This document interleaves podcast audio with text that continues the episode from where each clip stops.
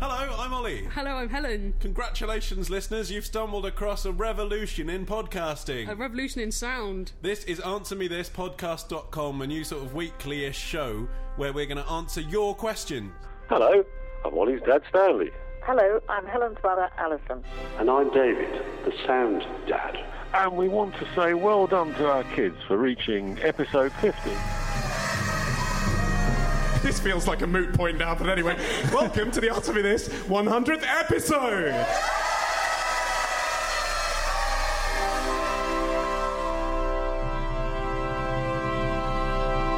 A lot of you are wondering what we've got in store for episode 150, What landmark historic episode. landmark episode 150? yeah, what have we got in store? Nothing. Nothing at all. I'll put some bunting on the website if you want. Episode 200. We've done it. We're here. We're here. And And now, are you ready? If you're not ready, press pause and come back when you are ready. It's Answer Me This, episode 300.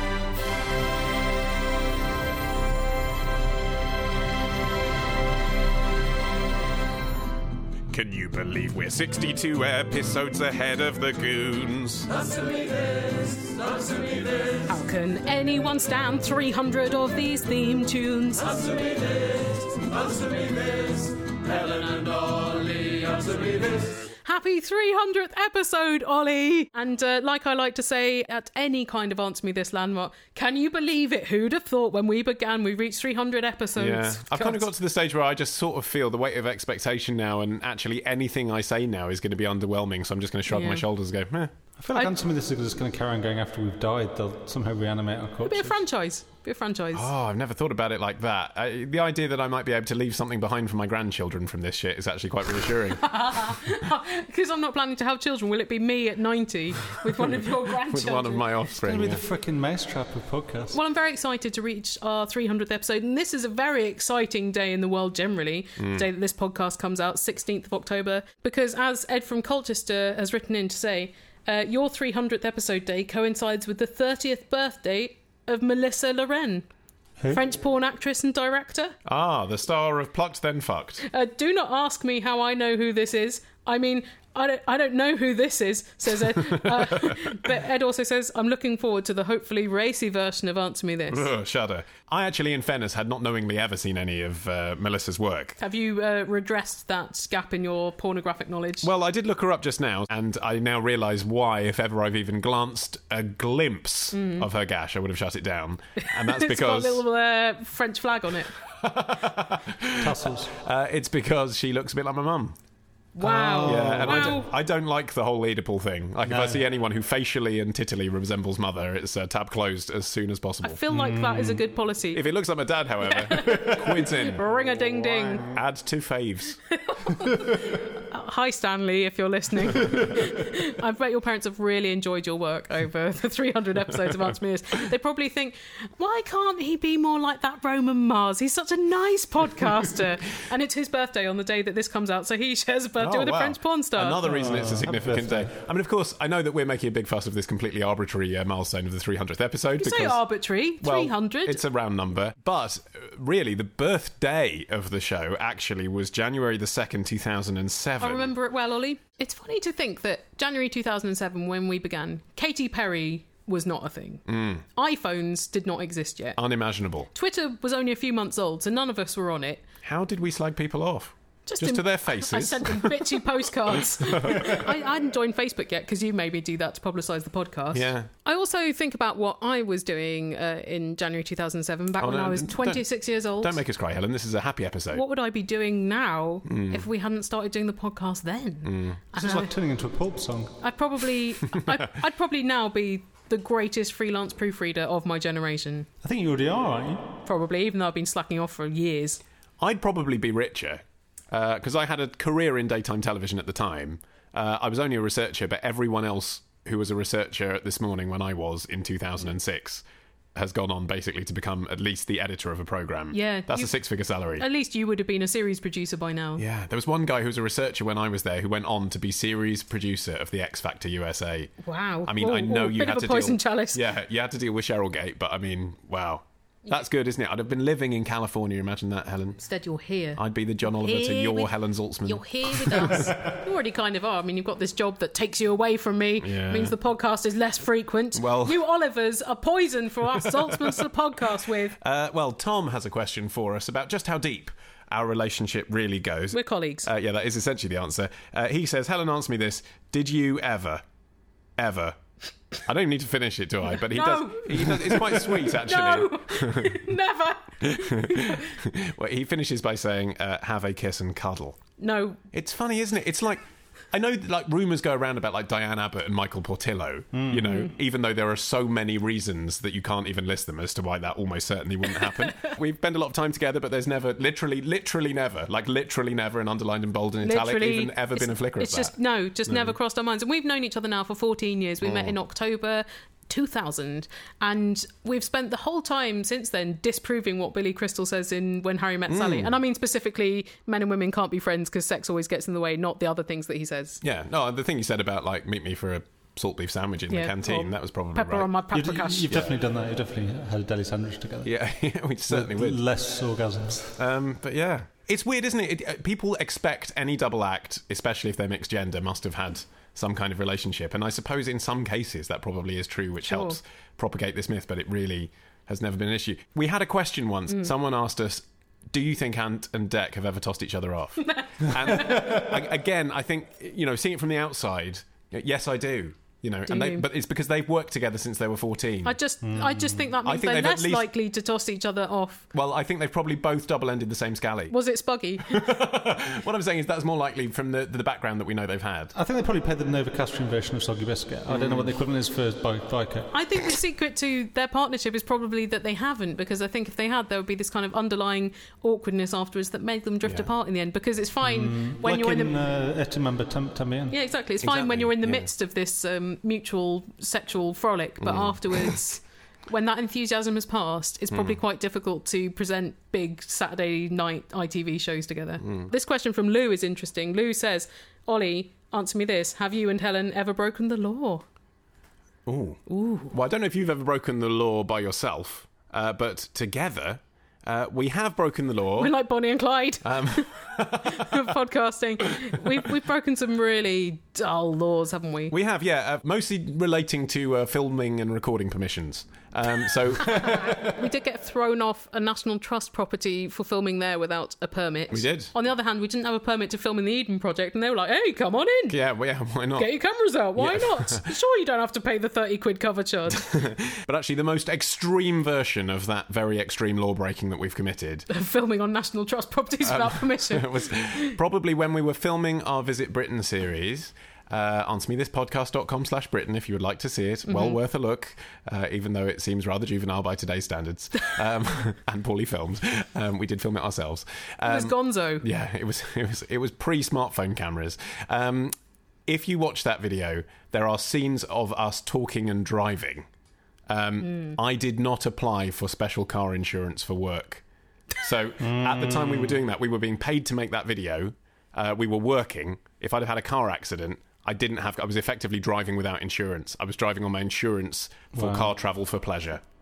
Kids, Lock me up now. let this be a lesson to you. Don't do it. Come and get me, Rosers. First the Pret a Manger confession, now this. I think we've learnt that crime is not always glamorous and exciting. I've ever done anything illegal on, on uh, in the service of answering this, apart from maybe letting some of your vocal performances slip through. Don't know. I Some of your be allowed- jokes should be illegal. If you've got a question,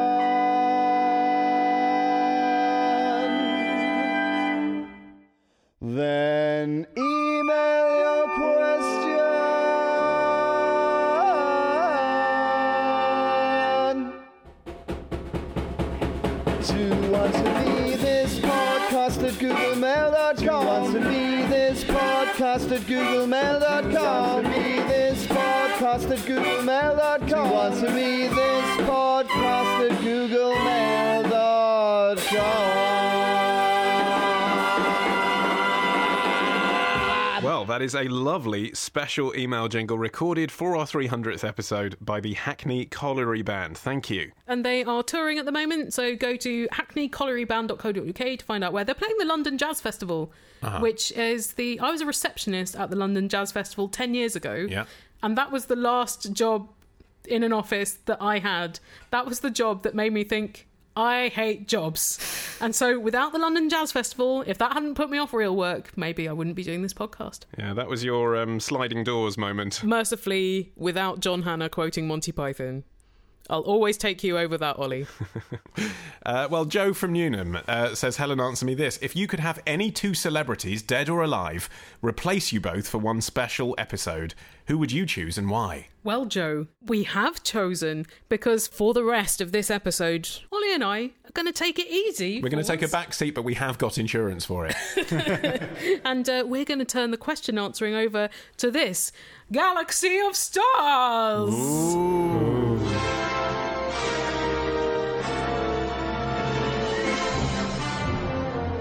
Luckily, my family are very good at bumholes. We've all, all, loads of people in my family have had bumhole problems. But of course, there are lots of people who don't like the sound of music. I'm personally not one of them. Who am I to judge it? Why is it better that I like a Raymond Carver short story about a boy hugging a half of a fish? I'm not saying I've sussed the meaning of life or any of that shit. So I guess the key to a long-lasting relationship is for one of the people in it to relocate to a different continent. That really puts the spice in the Yeah. relationship. And to- Maybe just get like a big tub of ice cream. Done! Problem solved! Some familiar voices there from the world of showbiz and podcasting. You'll find out who they Just are. some of our showbiz pals. As you'll find out who they are. It's gonna be big. You're gonna be stars. You'll find out who they are as the episode continues. But Greg says my favourite guest star on Answer Me This was Ollie's cat. Is she going to be appearing? Coco is not appearing in this episode. She has got a real bitch of an agent, hasn't she? Well, I think it is true to say of my cat that she wouldn't get out of bed for less than 10 grand.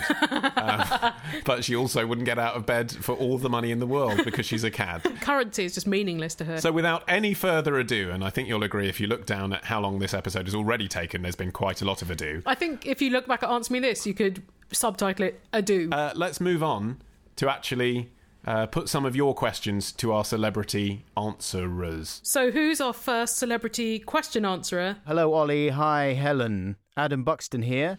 It's Adam Buxton! Adam Bloody Buxton. We're So pleased to have Adam Buxton on the show because when we started this podcast, I think we just pretty much wanted to be Adam and Joe. I think that's quite still quite a good ambition. Adam and Joe was the podcast that I first got completely addicted to. It was the first podcast I ever heard, In and in fact, the only the only podcast I'd ever heard before we started doing this one. And uh, then I didn't listen to another podcast until about a year after we started doing this one. And Adam Buxton, he's just continued on being brilliant even after Adam and Joe have stopped doing stuff together. I feel like he's our generation's Kenny Everett. Hopefully, Do you know what I mean? Like chopping up tapes and uh, kind of doing stuff that putting loads of effort into things that everyone else just wanks off really quickly. well, Adam Buxton, go forth and answer this question. Freddie from Edinburgh says, This world is an imperfect place. Tell me about it, Fredinburgh. I came through from the back garden today and saw an enormous turd on my front lawn. well, we've all been there. Adam Buxton, answer me this. How can I catch the perpetrator, dog or man? Hmm. I mean, it's tough if it was the only time it had ever happened, because the cat is out of the bag, the turd is out of the bottom. Unless you are going to go CSI on its ass and start collecting um, DNA, I don't know what to suggest, really. I mean, you could call the cops, but apparently uh, they've got better things to do. If it's something that happens on a regular basis, it's time to get a CCTV camera. And that's what I would go for. When I, I mean, I've had turd problems in my life before. In the olden days, when we lived in London, the only turds that I had to deal with on a regular basis were mouse turds.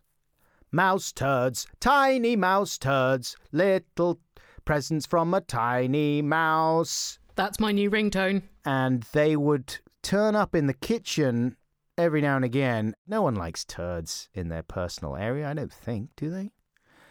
And mouse turds are no different, even though they're little. You just, just, you just feel like you're living in a pet shop, in like a hippie pet shop. I don't want to live in a hippie pet shop. I'm too uptight.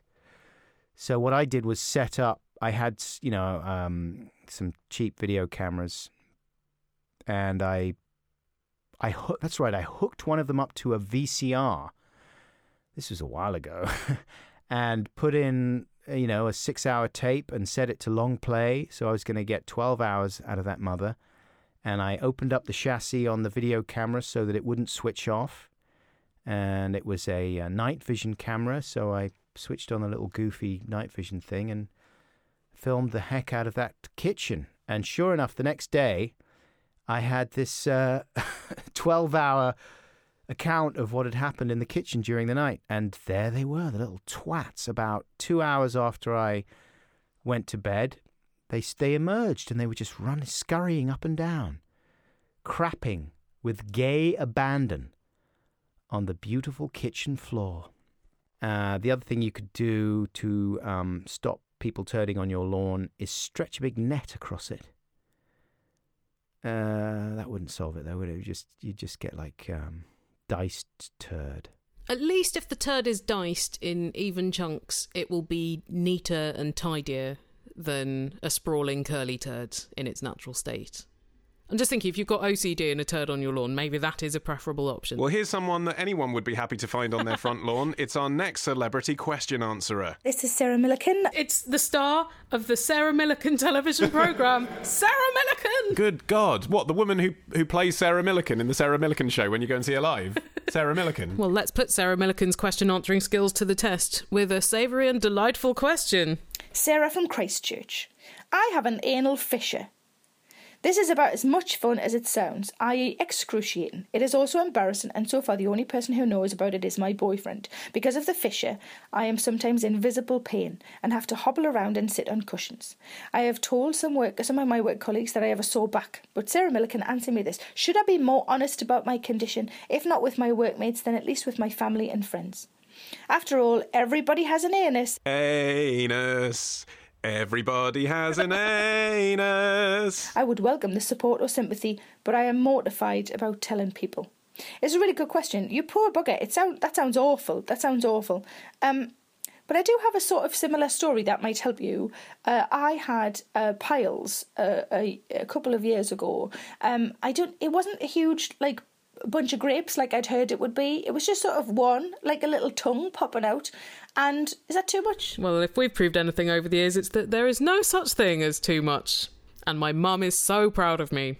I was mortified. Luckily, my family are very good at bumholes. We've all, all loads of people in my family have had bumhole problems. So I rang my bumhole phone friends, my parents, and they were like, "Anus all, hot baths as much as hot as you can stand."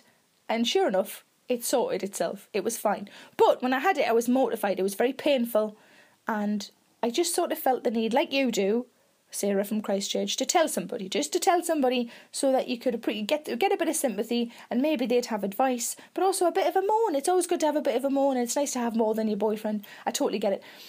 The day that I discovered it, oh, that sounds awful. It was with a mirror. Uh, it was tricky because I'm I'm not a skinny girl.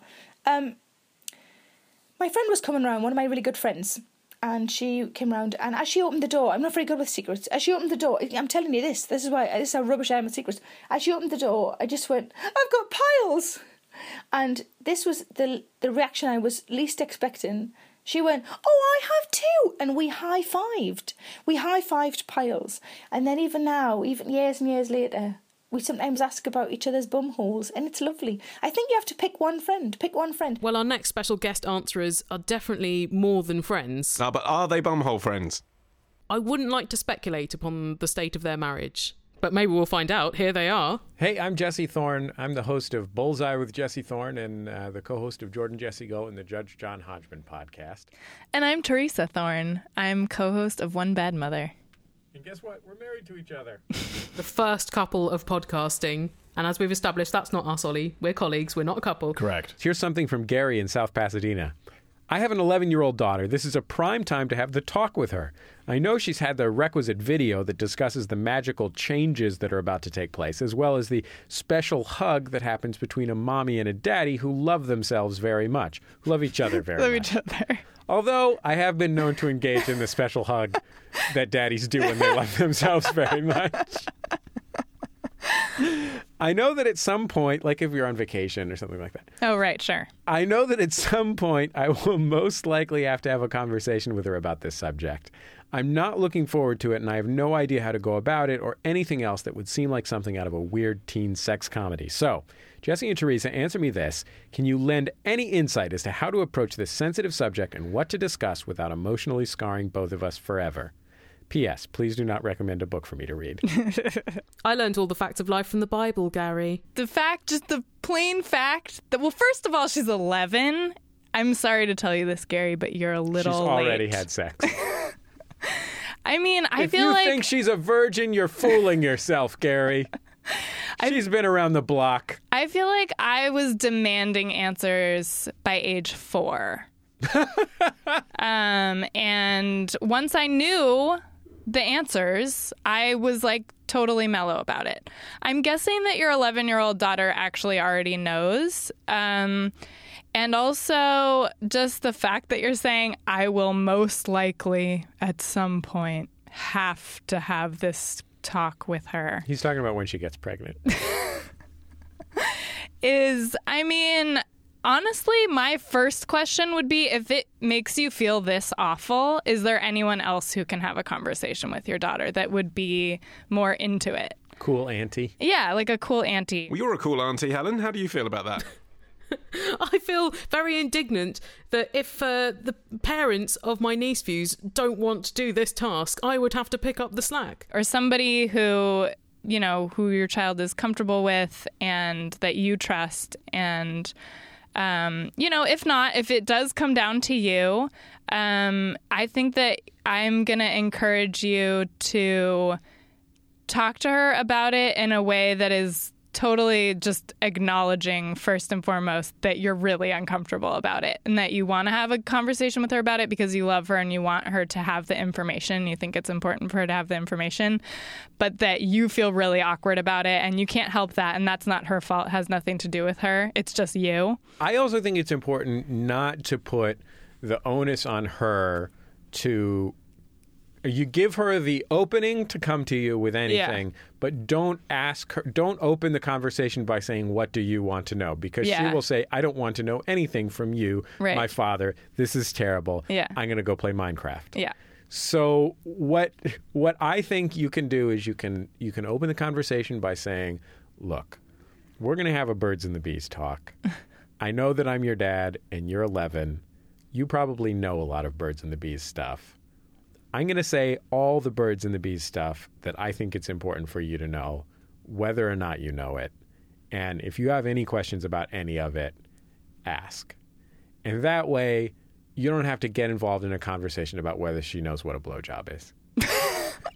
Because nobody wants that. You just tell her what a blowjob is. you know what I mean? Like, if you cover all the bases, you don't force her into a position where she has to do something that is incredibly difficult for an adolescent, which Yeah. is ask for help from their parents. And ask for help from their parents about sex is like the worst thing ever.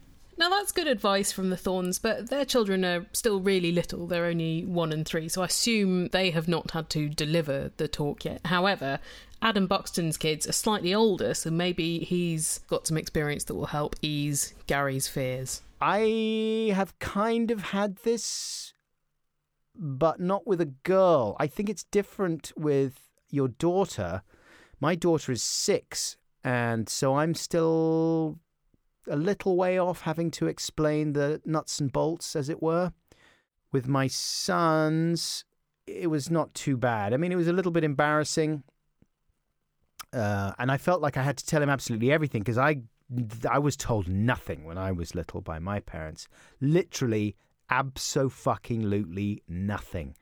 So that when the whole, when the whole subject of reproduction came up, I was just grasping for anything, straws, cocks, an idea.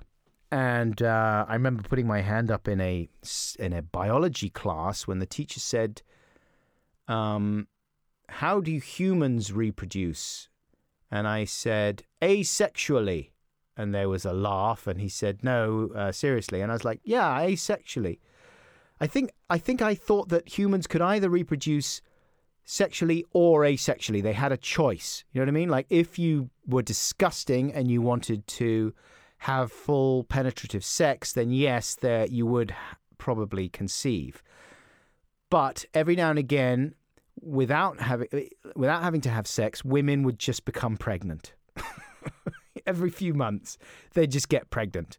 And then you would have an opportunity to either keep the baby or uh, terminate that pregnancy. I mean, it was a nightmare vision of reproduction that I conjured. Really horrible. Um, but that's what I thought. I think because I thought that the idea of actually my parents actually screwing was so appalling that, that there had to be some other way that I was created. I agree. There must have been some other way because there is no way the parental Zaltzmans would have voluntarily done that with each other. They probably just shared a damp towel or something. To celebrate this episode, we reached out to you listeners via twitter.com slash and and facebook.com slash answer me this to ask you what the best thing is that you've learnt from Answer Me This. You could interpret the words best and learnt as you will. Yeah. And Stephen said the best thing I learned is I got to my 40s without noticing that it's Rawlplug and not raw plug. Never too late to learn that, Stephen. I think a lot of people identified with that section when we covered that. This is, this is the kind of minutiae that people hadn't really considered until we discussed it, and that's the beauty of Mm. this show. Absolutely, absolutely. You don't know those gaps in your knowledge until they're ungapped. And if you do have a gap in your knowledge, there's probably a knowledge raw plug you can use. A lot of people also identify with this charming sentiment from Neil, who says, It's amazing how you can get used to something no matter how annoying it seems at first. I think we all learned that, didn't we? As hate has turned to love, or at least uh, not love, but tolerance, perhaps, for this podcast. It's interesting though because when we put out episode one, which now sounds so tremendously irritating, I want to gouge out my own ears. But you can buy it for 79 pence at store.com. It's interesting to reflect that when that came out, we thought that was the least annoying version of ourselves we could manufacture. And also my voice, because I think most people hate the sound of their own voices. And the thing to get over that uh, is to edit yourself for like 10 hours a week Hmm. in perpetuity, and then you'll, you'll still be annoyed at yourself, but you'll just be too broken to care. I think what I found is I've just become annoyed at everything else in the world, but I'm cool with my own voice. So that's It's good. the best thing in your life, isn't it? Absolutely. The sound of your own voice. That's the thing, they can take everything away from me, but I can still talk to myself.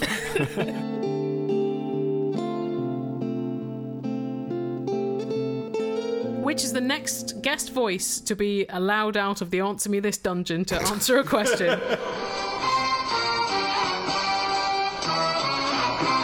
there, Tony Blackburn here. I'm British delighted to radio be a new legend, Tony Blackburn. Bloody hell. Yeah. Yeah. Tony effing Blackburn. the first ever voice on Radio 1, and also currently host of Pick of the Pops on Radio 2. So let's see what he makes of your questions, Pop Pickers. Ray in Melbourne uh, asks me this question Why do they put garnish on otherwise perfectly good dishes? I agree with you, uh, Ryan. I used to be out on the pirate radio ships in the uh, 60s, and we had a Dutch cook on board, and he put nutmeg on everything. Now, I particularly like uh, mashed potato. Mashed potato should be left alone. If you want to put your own salt on and things like that, that's fine. But putting nutmeg on mashed potato for me ruined it. I had to put up with this for three solid years. I've hated nutmeg ever since. And I agree with you. If something tastes nice and it's good, well, why not just leave it the way it is? After all, you know, it comes in, say, for instance, uh, cabbage. I don't particularly like cabbage, but cabbage tastes like cabbage. Why would you want to make it taste like anything else? A banana. Would you put garnish on a banana? I don't think so. Bananas taste quite fine the way they are. So, therefore, going back to nutmeg, if you like nutmeg, why not just have nutmeg? But for goodness sake, don't put anything on nutmeg. It'll spoil it if you like nutmeg. There was a lot more nutmeg in that answer than I was expecting. And I hate to take issue with something Tony Blackburn says, but uh, even if you like nutmeg, it doesn't mean you want to eat pure, unadulterated nutmeg. Firstly, disgusting, and secondly, if you eat too much nutmeg, it has psychoactive effects. So, as reluctant as I am to say, do not follow the wisdom of Tony Blackburn, I would urge you not to eat pure nutmeg. Unless you want a five day coma. Maybe you do. I, I suspect that in the 60s on the pirate ships, uh, the psychoactive effects of nutmeg probably wouldn't have gone noticed. right, who is next? Hello, answer me this, listeners. I am Andy Zaltzman, the elder brother of Helen Zaltzman, who you may know from the show Answer Me This. Wow, Andy Zaltzman, star of Answer Me This 132. How the hell did you get him? Star of the Zaltzman family since 1974. Uh, with me uh, from stateside is Mr. John Oliver. None but his old mucker Johnny Stardust.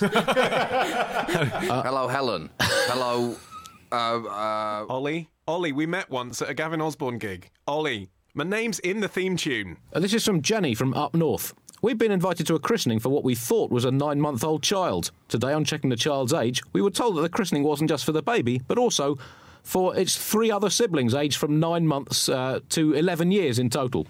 So, four children. John, Andy, answer me this. What do we buy for a christening of four children we don't really know, especially with such an age gap between the youngest and the oldest? We only really know the oldest child.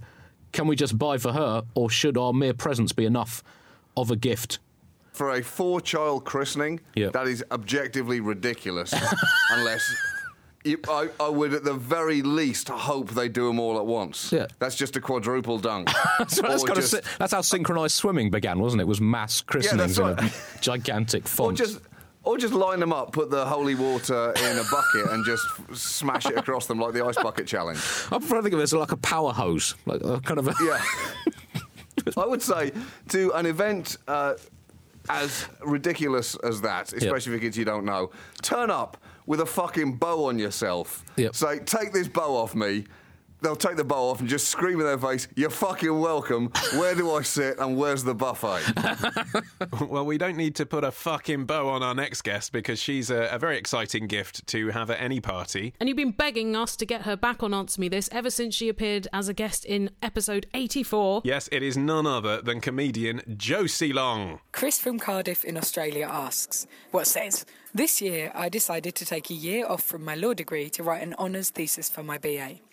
I have been researching on and off since March, but left to my own devices, I've fallen into the trap of chronic procrastination. YouTube videos, Reddit, and podcasts have provided me with plenty of procrastinatory fodder over the past few months. However, I'm now in the position where I have eight weeks to write and edit a 20,000 word thesis about genocide in Sri Lanka. So, Josie Long, answer me this. How can I beat the urge to procrastinate and get my work done? Josie gets more stuff done than anyone else I know. She thinks of an idea and makes it happen. I think of an idea and then I sit on the sofa for a year watching Netflix.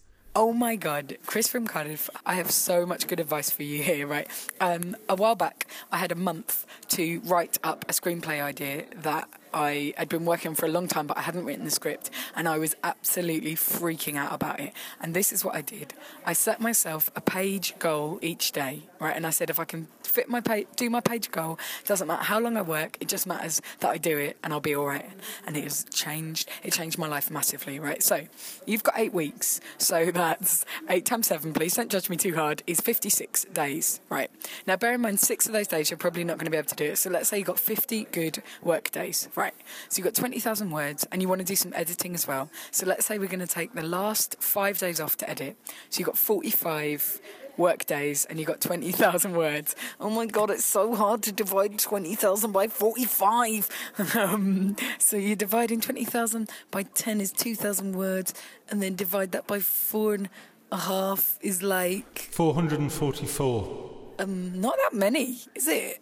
Okay, so you got 444 words a day. Oh, mate, that is so little. This is going to be an absolute breeze and a walk in the park. So, let's say you have to write 500 words a day, because then you're going to come in over and you're going to get it done quicker than you are. So, the first rule is you have to write 500 words a day. Right? You can write more if you like, and it doesn't matter to which part of the thesis you're adding, right? So, what I would say is on your first couple of days, just write yourself in a structure of the thesis, right? Write the bare bones of all the different kind of points you're making, write the plot of it, if you will. That'll probably be about one or two thousand words in itself. You'll feel such a thrill that you've got this done, you'll be spurred on to keeping on going, right? Then all you have to do is add 500 words a day until you've got your 20,000 words just do it. Like, don't take a day off. Just every day, get your 500 words done. Do it at the start of the day, do it in the middle of the day, do it at the end of the day, but make sure that you do it. By about the 20th day, you're going to feel like the king of the world and that you've cracked writing. Don't do what I then did, which is go out, get really, really drunk, and then don't write for six days. Like, try and wait until you've actually done the 20,000 words. But honestly, if you set daily page goals and stick to them, it will stack up and you'll feel like you've conquered writing and you'll feel like the cleverest person in the world. And then afterwards, you can do as much YouTube, as much Reddit, as much podcasting as you'd like. Just get your daily goal done. I really hope this works for you because honestly, I think it's a really good thing to do. Also, try and cut down on booze and sugar and cut down on caffeine because it will help you concentrate better. Good luck and Godspeed. I think genocide in Sri Lanka is a pretty important topic for people to be uh, trying to be useful on. So make sure you do that.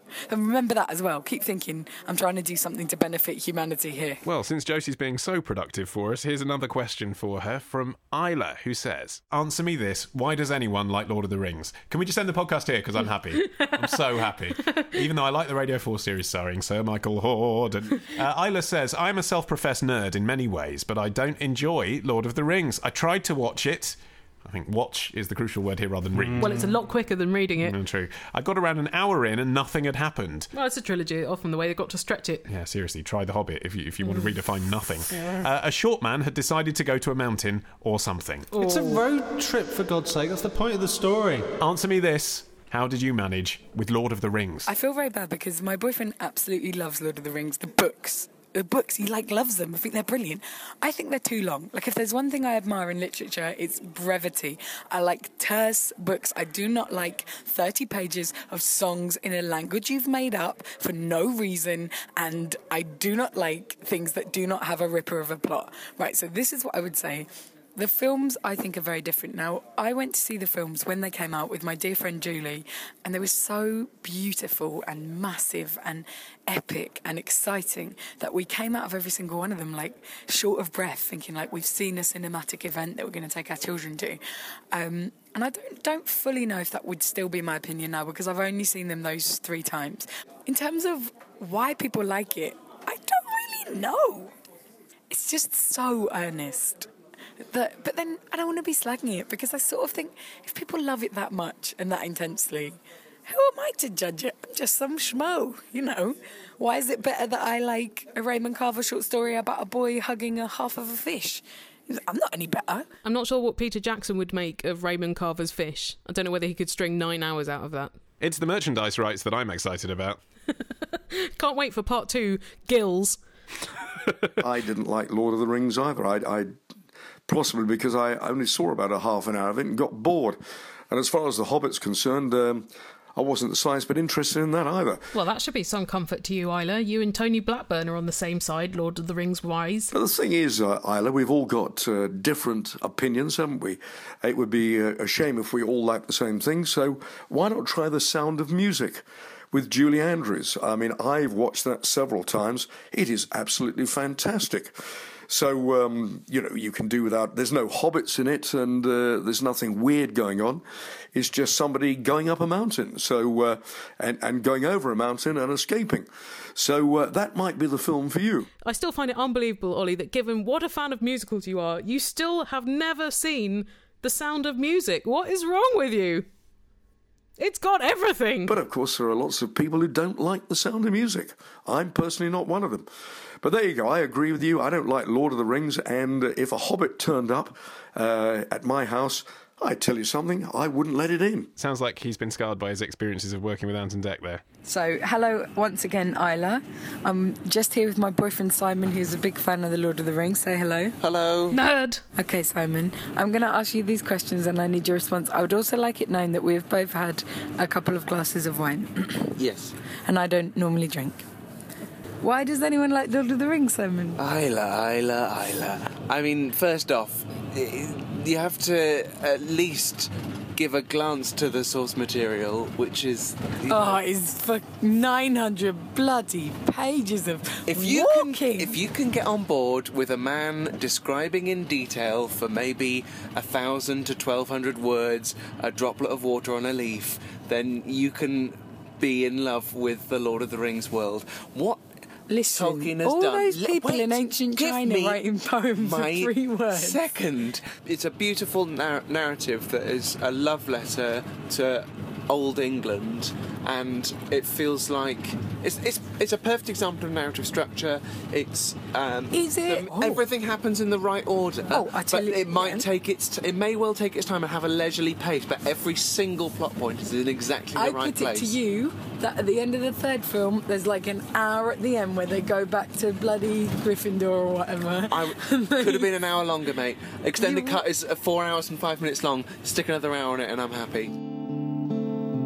You've been writing in about what you've learnt from Answer Me This, and uh, apparently we have had a great linguistic influence on you. Doreen says, I learned that the declarative I reckon is used quite a bit in England, whereas out here in California, you only hear it if you're watching an old western on the movie channel. I love that cowboy uh, drawl. I love the idea I of sitting at reckon home and watching an old western on the movie channel. I, I haven't yet in my life managed to find the space to do that. I'm still I'm, on Columbo. I'm willing to diarise it to make it happen. I'm surprised she has the time in California. I thought they spent all of their time surfing and looking at sequoias. Here's another linguistic life lesson which we've managed to impart to listener Sam, who says, I've learned how to use pronouns correctly. Thank you, Helen.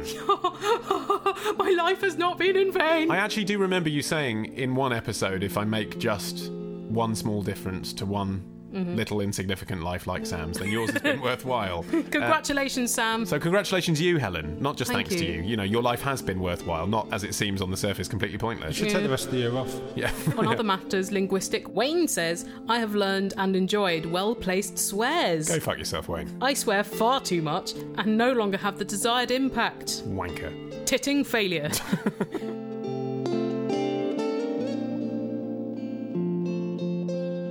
It's not just uh, via email that you've been submitting your questions for our celebrity answerers, it's also via the medium of phone and Skype. you can Skype answer me this or you can dial the following number. 02081235877. And who's been calling in? My name's Callum from Chilworth.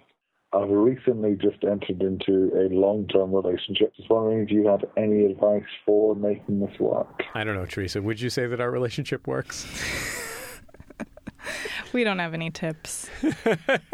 um, we have been together since we we got together when we were 17. We've been together for a really long time. It helps if you have no other friends. Right? That definitely helps. It helps if, like, to keep the excitement, you could just not have sex for like the first maybe five or six years. Right. Because then you always have something to look forward to. Yeah.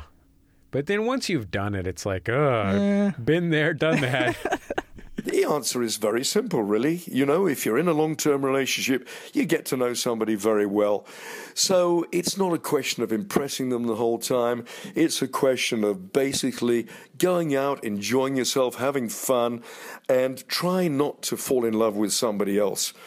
You know, quite honestly, you, you, you quite often find somebody that you're attractive to, but if you're with somebody that really is the person for you, just think to yourself, the grass isn't always greener on the other side.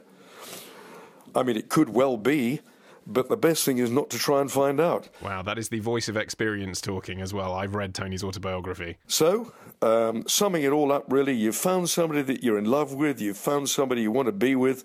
Uh, it's probably best not to spoil it, so just enjoy the relationship as it is now. And as I said, none of those wandering eyes. Do we have any actual practical advice? We like each other. Yeah. I feel like I meet couples and they don't even actually like each other. Yeah, you have to make sure that you actually like hanging out with the person. Like all the other crap aside, you have Yeah. to really like each other. I would also add that I think it's very important to avoid resentment. I think resentment is a horrible poison, and uh, it- and I think that is the responsibility of the resentor.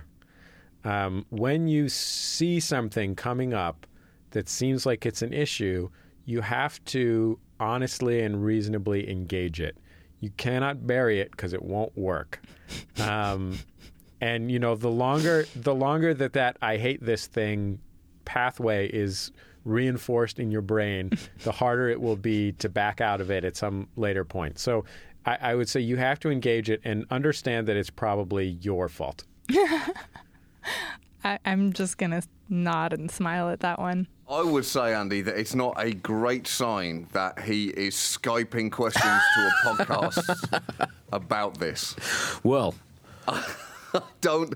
That is um, if you have questions, they should be for a trained professional. this is not the way. Asking Andy and I this is basically pronouncing your current relationship dead. Well, I mean, I, I think I'm quite a good person to ask because I've, I've just celebrated my 10th wedding anniversary to Helen, Helen Zaltzman's sister in law, coincidentally. Um, and uh, I would say the secret of our relationship is my wife being superior to me at almost everything that we do together. Right. I don't know where he's getting that almost from because she's superior to him in every way. I can't think of a single exception except uh, possibly political stand up, but it's uncharted territory. I reckon if she put her mind to it, she would do it. Just the knowledge that I am batting way above average. I think that's absolutely key. Um, and don't tell her that, otherwise she might start to ask some questions that have no real answer. Uh, also, you know, our own working relationship, John. You know, we've been working Yeah. together uh, on and off, what, so about almost 15 years, well, 14, 13, 14 years now. Is that true? Oh yeah. my God. Since since my first Edinburgh show, 2001, so that's, yeah, 13, 13 and a bit years ago. Uh, that's when we first, I guess, started doing stuff. On, and so I guess the key to a long lasting relationship is for Yeah. one of the people in it to relocate to a different continent after about five years. That's right. Yeah, that's clearly the absolute, that- absolute key. That really puts the spice in the Yeah. relationship. And to basically maintain that relationship through only audio memes and only actually see each other right. about once a year. it's good advice. That's very good advice. Very good advice. Well, from the other end of the relationship scale, there's this question that Adam Buxton is contending with. Boom, da na na na, sha na na na na, boom, sha na na na, sha na na na na, boom, sha na na na, sha na na na na, boom, sha na na na, sha na na na na, ah, yip yip yip yip yip yip yip yip, boom boom boom boom boom boom boom boom. Anonymous lady.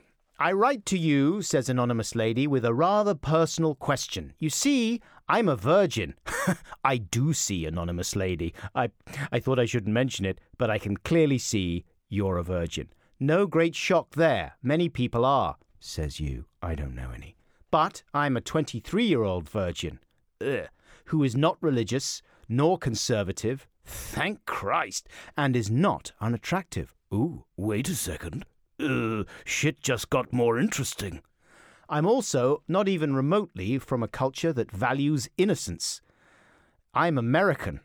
Ugh, yeah, well, then you can say that again. yeah. I've had several opportunities, continues Anonymous Lady, to, how to put it, rid myself of this rather dubious categorization, but have never really cared about the people offering. Oh dear. And have therefore said no. Quite right. I also don't go out looking for connections or put much effort into finding or developing a romantic relationship with someone. When you say connections, what, are you talking metaphorically there, or are you just sort of thinking, hmm, I could plug that in? Adam Buxton, answer me this. Is there an age where waiting till you love or just really, really want someone becomes silly? Is it only to women that the idea of waiting is romantic, or at the very least, understandable? Is there something wrong with me that I'm not trying to meet someone or fall in love? So basically, let me summarize. Anonymous lady, this is what you seem to be saying. You don't care about having sexual intercourse and you feel no pressure to do so for the first time. Is there something wrong with you? Well, no. Obviously, there isn't. Sexual intercourse causes a massive amount of problems in the world. It's one of the number one causes of uh, misery and war. so, avoiding it is ideal if you can. But the problem is that there seems to be a inbuilt physical and mental imperative for a lot of people that compels them to seek out sexual congress. And that's when the disasters start a happening. Can you be too careful? Yes, you can sort of be, you can careful yourself out of the market, like uh, monks. I mean, monks, they've got something else going on, though. I mean, that's fine. They've got a whole monk code that they are complying with for a uh, an ulterior purpose. I don't know if that's the case with you, but even the monks, they are still getting the urges. Let's get a lady's view from Sarah Millican. Point one a 23 year old virgin is not a bad thing. It's not a bad thing. It's uh, genuinely not a bad thing. I was very late uh, when I lost my virginity and I was just picky. That's all. I had had offers. I mean, not like millions. They weren't knocking on the door, but you know, the odd one. And I knocked them back because I wasn't interested in those people. And I just think we're not all we're not all wired the same way. Some like I know women who are like, oh, I just really want to get some action, so off they go. Uh, I can't do that. I'm not like that. Where I, I think some of us just aren't wired that way. I don't think there's anything wrong with you at all, anonymous lady. I think the fact that you're not going out and, and looking for someone is fine. I think it means that you don't feel like there's a gap in your life at all, which is great. Is there an age where wait until you love or just really, really want someone becomes silly? No, not in the slightest. Because uh, I'd much rather be you than be somebody who lost their virginity very early on to somebody they regret. Is it only to women that the idea of waiting is romantic or at the very least understandable? I don't know. I'm only a woman. I've never been a man. Uh, and I don't think it matters. I don't think it matters if men don't feel that way.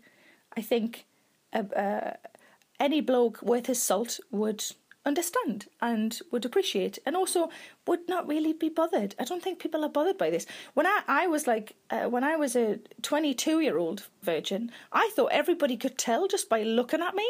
And I thought they all looked at me like, oh, she hasn't done it. Nobody cares. Nobody cares. I remember asking my friend, if she thought I, you know, she wasn't a close friend, but I just we had a chat about when you lost your virginity, and I said to her, "Do you do you do you think I have?" And she said, oh, "I don't know." Like she literally hadn't thought about it. Nobody cares but you. Nobody cares but you. And I think you should shake it off and just live your life and have a lovely time. It sounds to me from what you've said that you're not actually that interested in having someone that you love. You said that you're, you haven't really put much effort into finding or developing a romantic relationship with someone. So. It, it definitely won't happen if you're just sitting quietly waiting on your own if you do want it.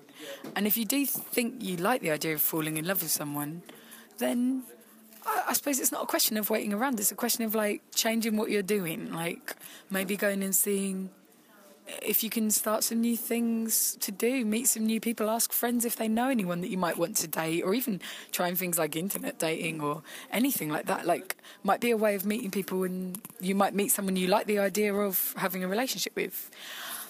I think women are definitely marketed to in different ways to men, and women are really sort of told that they would rather have love than sex and things like that. I mean, my own experience of losing my virginity uh, was when I was a teenager, um, and I don't know whether I should say it. I was 15 years old, and to be honest, by the time I did it, I was absolutely desperate to do it, and I really didn't care much about love. I, I cared that the person wasn't going to be an asshole, but I much more cared about the fact that I was going to do it. I really wanted to. So I think that falls down again to like, do you want to do it or not? And if you don't, don't worry about it. You might find someone eventually that you do want to do it with, and if you don't, you know, I, I don't know. I just feel like I really want to reassure you that you're allowed to get to know yourself and know like what is right for you. Um, and also like I don't know how detailed I should be, but I should say something about like masturbation. Like maybe you should give that a try. Step off, Josie Long. I do the wank chat around here. Maybe she thought you'd be tired of it after this long. Never. Thanks, Josie. She's touring soon, and you should go. So uh, keep an eye on josielong.com for details, and follow her on Twitter, and support her charity Arts Emergency. I can't believe, with all of her political principles, she created a charity for a tax dodge. What a hypocrite! Oh, yeah. Why does a charity's office have to be in the Cayman Islands, Josie? it's just weird. An anonymous man has been in touch to tell us the greatest thing that he has learned from Answer Me This. Uh, he says, it was your question on what to say to your co workers and boss when you come into work limping after a circumcision. I have no recollection of what our advice was on that matter. Well, it was clearly great because he says, as a Jewish man, I never thought that advice would ever be useful to me. Understandable. Already happened. You can't yeah. even walk when you're eight days old. That's right. But indeed, it has been. Since next week, I have to go into surgery to have some growths lasered off my rectum. Excellent. In what can only be described as a pain in the ass. Wow. I did that once. What? It was my job. I used to be a medical physicist. I lasered a man's rectum. Well, I'm glad, glad it was your job. It wasn't just a game of Laser Quest gone wrong. It's a field that admits relatively few amateurs. Okay, here's something from Phil from Turkey. Trior- Turkey. Triorchai.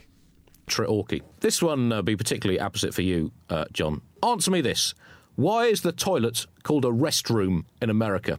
The toilet is the last place that I would consider taking a power nap.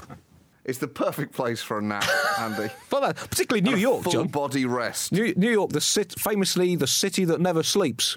Not true. It's just Yeah. people don't see it sleeping because everyone sleeps on the John. Clearly. exactly. I can handle this one. Go ahead. We're, because we're not disgusting animals. Because we're dignified. What are we supposed to call it? The poop area? The shitting room? yeah, you can call it. I, you know, in the UK they may call it a shitting room. for all I know, we have morals, and and decorum. We don't just call it the diarrhea salon. for PBs and poo poos. Charlotte asks uh, different recipes call for garlic to be chopped, others say to crush it or to slice it thinly. Andy stroke John, answer me this. Does this make any difference to the flavour? No, you don't. Uh, you just want to throw the whole thing in and hope for the best. really? Just the whole Yeah. whole heads of garlic. I, mean, I say I say you want to crush it, but you don't want to crush it physically. You want to crush the garlic spiritually. Because then Oh, it right. sweats out its despair, and the taste of a despairing garlic is, I think, 18% more tasty than the, the taste of an optimistic piece of garlic. So uh, I'd say crush That's it. why French food is so garlicky. is they've managed to imbue it with a sense of ennui. That's right. It's all those arty films with no real ending. Of course, you can hear more from Andy and John on their podcast, The Bugle. Uh, Andy's also touring at the moment, uh, a really funny show called Satirist for Hire. I'm going to be doing a few gigs with him as part of the tour. That sounds like worth watching if you're a Zaltzman fan. Double Zaltzman. He's playing Stafford at the end of the month. Should go to that. And uh, John Oliver, I'm not sure what he's up to No actually. idea. Haven't heard What's anything. happened to his He's career? It's basically really- disappeared. Yeah. What, what he needs to do is focus on comedy that really works online. Yeah, get some kind of online presence. We can give you some tips, John. Call us. This is from Helen. Please help me out with something that has confused me for years. When a couple start dating, and by couple I mean fumbling teens, their their progress is traditionally measured in bases, as in on their second date, the guy made it to third base with his girl. However, when I think I have worked out exactly what each num- base number represents, I come across another reference that seems to mean something else. So answer me this, Sarah Millican: Is second base kissing or boob fondling? How many bases are there? Do the numbers mean different things in the USA versus the UK? Help. P.S. As I have made it to 32 years old and have been married for five years, I seem to have survived my ignorance. I understand this may not be the most essential of questions, but please don't make me Google it. I would not make you Google it, Helen. Um, I think it is different in the USA and the UK. I don't think it's something that everybody uses as a term because we don't have a baseball. We use rounders uh, as our equivalent in the UK. So I think it's probably post instead. So first, second, third, and fourth posts. And you know what? The more I think about it, I don't know either. I think it probably is first base. I'm just going to go top to bottom, if I'm honest. First base is is kissing. Second base is maybe a little bit of boob fondlery. Third base is uh, nunny time. Stop. Nunny time. Do, do, do, do. A do, do. And then maybe fourth base is toe sucking. Let's call it that. I think that's okay because I think that's very intimate. Uh, uh, I've not, I've not, I've not got fourth base yet. I just realised I've not got to fourth base. I'm perfectly happy with second and third and a little bit of first chucked in. If you want to hear more excellence from Sarah Millican, then her new DVD, Homebird, is out in November. Well, so not just hear it, but see it. yeah. Hear the voice coming out of the magnificent Millican body. The magnificent. The mag- mi- The Mili- Ma- Maleficent. Millicanificent. Millicanificent. Yeah. if Angelina Jolie played Sarah Millican, I would certainly watch that. Wow. Yeah. Wow. That would be a better film, wouldn't it? The Dark Side of Sarah Millican. That would be an extraordinary casting. If only Disney put money into that. and if Brad Pitt played Sarah Millican's husband, I think we're Gary Delaney. again creating fantasy films that are better than the actual things Hollywood is producing at the moment. And if you want to read stuff Sarah Millican's written, she's writing for the new online magazine Standard Issue, which is so good I'm also writing for it. Well, that's a bar of quality. But as a Brit, Sarah Millican's answer on bases may not be entirely textbook. So let's see what actual Americans, Jesse and Teresa Thorn, say. First base is uh, smooching. Uh huh. Second base is hot and heavy. Mhm. Third base is things that involve genitals but aren't intercourse. Home run is intercourse. That makes total sense. Anal is a grand slam. Alistair from Glasgow. I'm not going to do the accent because I think that would be racist. Anyway, you, uh, you shouldn't just. There's no room for any comedic manoeuvring at the moment as far as Scotland goes, so I'm going to keep this straight. I commute daily from Glasgow to Edinburgh, says Alistair. My trip has, of late, been plagued by what I am calling a honker. A man gets on every morning and repeatedly blows his nose. This is what I imagine it sounding like.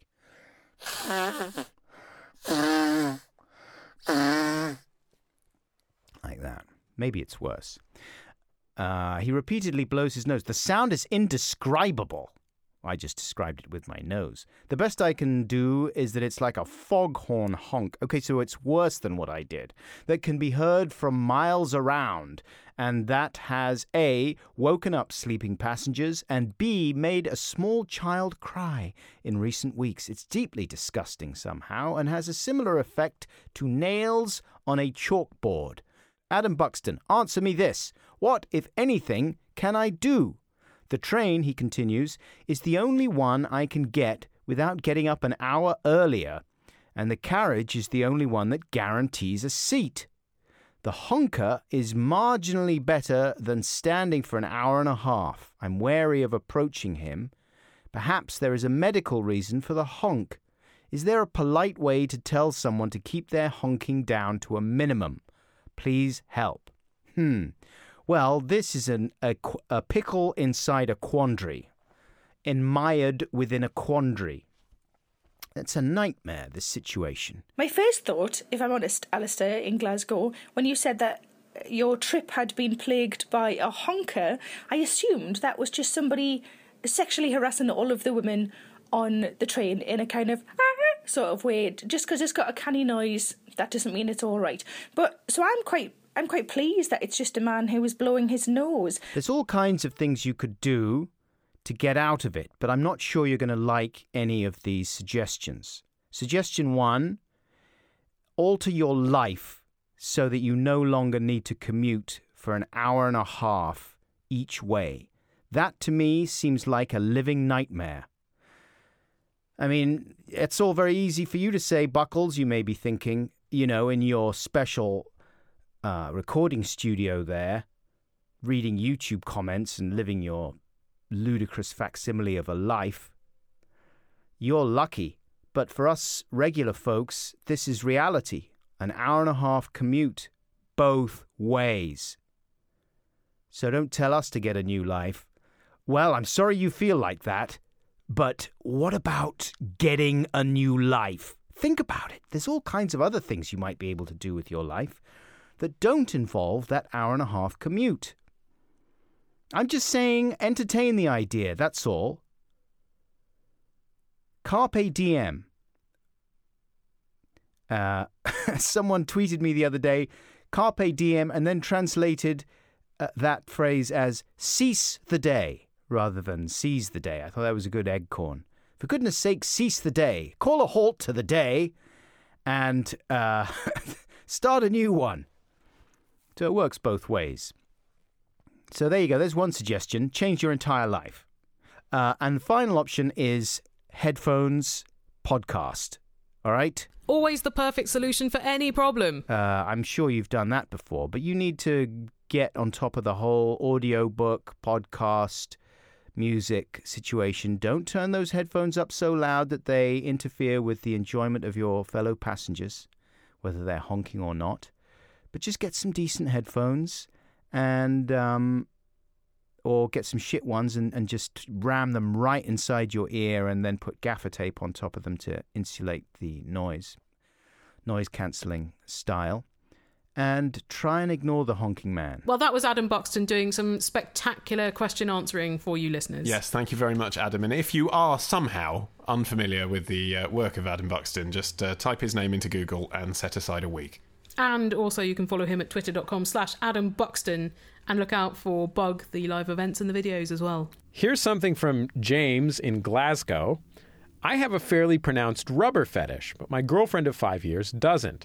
This hasn't been a major issue to date, as I accept that it's certainly not for everyone, and I wouldn't dream of imposing it directly. However, my girlfriend has laid down a stipulation for when we move in together shortly, and we'll be living together for the first time. That is, that I get rid of my admittedly bulky latex collection. Jesse and Teresa answer me this given the high expense of these items and wishing not to prematurely throw away clothing that may outlive a relationship. wow. Horrible. Yeah, you really took a you took a downward turn in Yeah. esteem as soon as you said that. Yeah. 5 years you've been with her. Do you have any advice on smart places to conceal in a generic small flat?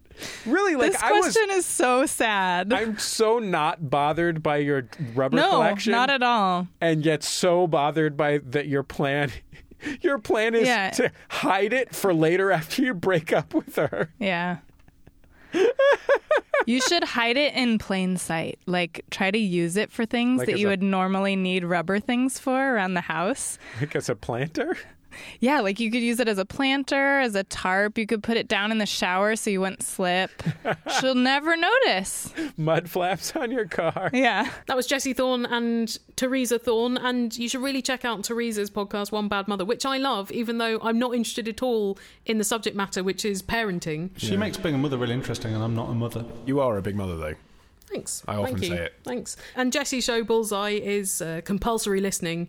It makes you feel like you're pretty tapped into what's cool, even if you absolutely aren't. We hope that we have helped you, people of the world. Uh, a- answer me this, listeners. Helen, Olly, Martin, congratulations on 300 delightful episodes. We are diehard fans here in America. Uh, we wish you all the best in all of your future endeavors. And we're so sorry that we won't have Answer Me This to look forward to in the future. this is the last episode, right? I'm under that assumption. All I can say is I hope it's the last episode. Yeah. Well, we did think this was the best way to break it to you, listeners. Can you imagine? That'd be so good. Um, no, we'd never do that to you because we enjoy uh, answering your questions too much. uh, Yeah. and the modest degree of fame and success it's brought us. um, so uh, we're not going anywhere. But, but. I can say this now because it's been a very long time. Okay. We did, and you may not even remember this yourself, have quite a serious conversation once round about 191 that when we got to episode 200, we might end it. That that would be a we, nice we round end number it to end it. I mean, we had the episode 200 suicide pact, didn't we? that we didn't invoke in the end, but we had it. But we did think because at that point we'd been going for like five years or so, six years. Felt like a long time, and whatever that it felt was. like you know sort of nice round number 200 you know Mm. at that point we were selling kind of 100 of them we thought well that's easy let's just end it there you know we've answered every question you could possibly answer Go out on a high. uh, and then we just kind of, sort of Carried on. stumbled into carrying on and now I can't imagine having a discussion about ending it which is weird Because I've just bitten into the cyanide capsule that I had secreted in my mouth. So bye, guys. um, No, isn't it, but- do, you, do you find that the gap between 100 and 200 went slower and now since 200 it's gone quite quickly and I feel like this is just thing yeah. we do But now that we do the podcast fortnightly, 300 to 400 will take over four years. Yeah, we're going to be 75 by the time we get to episode 400. So it's, it's mostly going to be about the medicine we're taking. Well, Rowan has actually sent us a question on this theme. Uh, he says, Congratulations on reaching 300 episodes. Thanks, but Rowan. I am sure, he says, you must have had times where you considered jacking it in. approximately once a week. Uh, so, Helen, answer me this. What's the closest you've come to quitting the podcast? Ah. This feels like we're really on sacrilegious ground here. You're not supposed to Mm. discuss this on the show. I think last year I'd reached peak editing, and I was just so sick You of. make it sound like Everest. Yeah, yeah. I'd reached peak editing. I reached the peak of the Everest that is audio editing, and I was just, I was just a bit ground down by it. I wasn't enjoying it that much anymore. And then we went fortnightly, and I feel great about it again. Hooray! A happy ending! Hooray! I think it was just we were seeing each other too much, Olly, and it meant that we had nothing to say to each other. And it genuinely is a delight, isn't it, to get the emails and, and phone calls. And, you know, sometimes people ask boring questions. I know we get up about They that. can't help that, they I, can't I feel like we should. I know this is a bit lame, and I know that's often, as Alan Partridge uh, famously remarked, when, when presenters say this, they're usually lying. Are we going to get gooey? I just think part of the reason we do this is you. Well, most of the reason we do it because if you weren't listening, what would be the point? Exactly. Yeah, we'd just be talking to ourselves in a really exaggerated way. No, but I often think, God, our listeners are bloody great. They are, yeah. The stuff, the Mm. stuff you you communicate to us listeners, love hearing from you. I think it's the fact that people share details of their lives. Yeah. Uh, you know, that they update us on situation. There, there have been listeners that have been with us since episode one. They're now Yeah. 299 episodes, Bloody hell. four albums, and at least 130 pounds spent on our back catalogue. Still here. And if that is you, thank you very, very much. But even if it's not you, thank you as well for Yeah. your attention. Because I mean, Thanks you, for pressing download once. you- You, you could, could- have just whacked off. But no, I, I genuinely very excited, listeners, that, that you all do pay attention to this podcast and listen to it and tell people about it. It's really, it's it's really delightful. And also, there are they're all over the world. And then sometimes when I see that we've got a listener in like Suriname, I just think, how does someone in Where's- Suriname know about it? Where is Suriname? It's a question for a future show. Uh, and indeed, if you have a question for a future show, yes, we are saying this even in episode 300. You should know the drill by now, but uh, bears some repeating. Of you, some of you are stupid. Yeah. Uh, all of our contact details are listed on our website, answermethispodcast.com. When you're on their website, there will be links to all of our very excellent guest answerers who have featured in today's show. And actually, if you want to hear more from them, all of them sent stuff we haven't used in this show. As ever, there is extra material on the Answer Me This app. But a super bumper edition. But this episode, literally, there's there's there's almost as much in the extras as there is in the episode. So if Yeah. you've enjoyed it, please do buy our app. It helps support the show. It's available for Android, it's available for Apple, and it's available for Windows devices. it is a thing, Helen. Lol, People lol. have Windows, um, and all the links are there on our website as well. Yeah. And if you have enjoyed this episode in particular, please use the hashtag AMT300 and please use it for complimentary tweets mainly. yeah, that would be nice because that's the other thing, isn't it? That we should thank you for those of you who go and tell your friends to listen to the show. I know that in podcast terms, we can seem like a big beast in the jungle. Uh, you know, we sometimes have our picture put on iTunes and we get to be on the radio and Yeah. stuff. But actually, this is a show we make by ourselves in our sitting room. The Yeah. reason people listen is because people like you tell each other, and this is something we never say enough as well. Yeah. Please tell your friends. We really appreciate it. Yeah, people think, well, it's a big operation now, but this is very similar to how it was when we started, the three of us in our living room. The only difference is we started off recording on the sofa, and that made the tone of it too sleepy, so now we sit on uncomfortable wooden chairs. Sometimes they give me biscuits. Only if you're good. Yeah, and sometimes we go and get a bottle of champagne out of our money fridge. Otherwise, it's the same.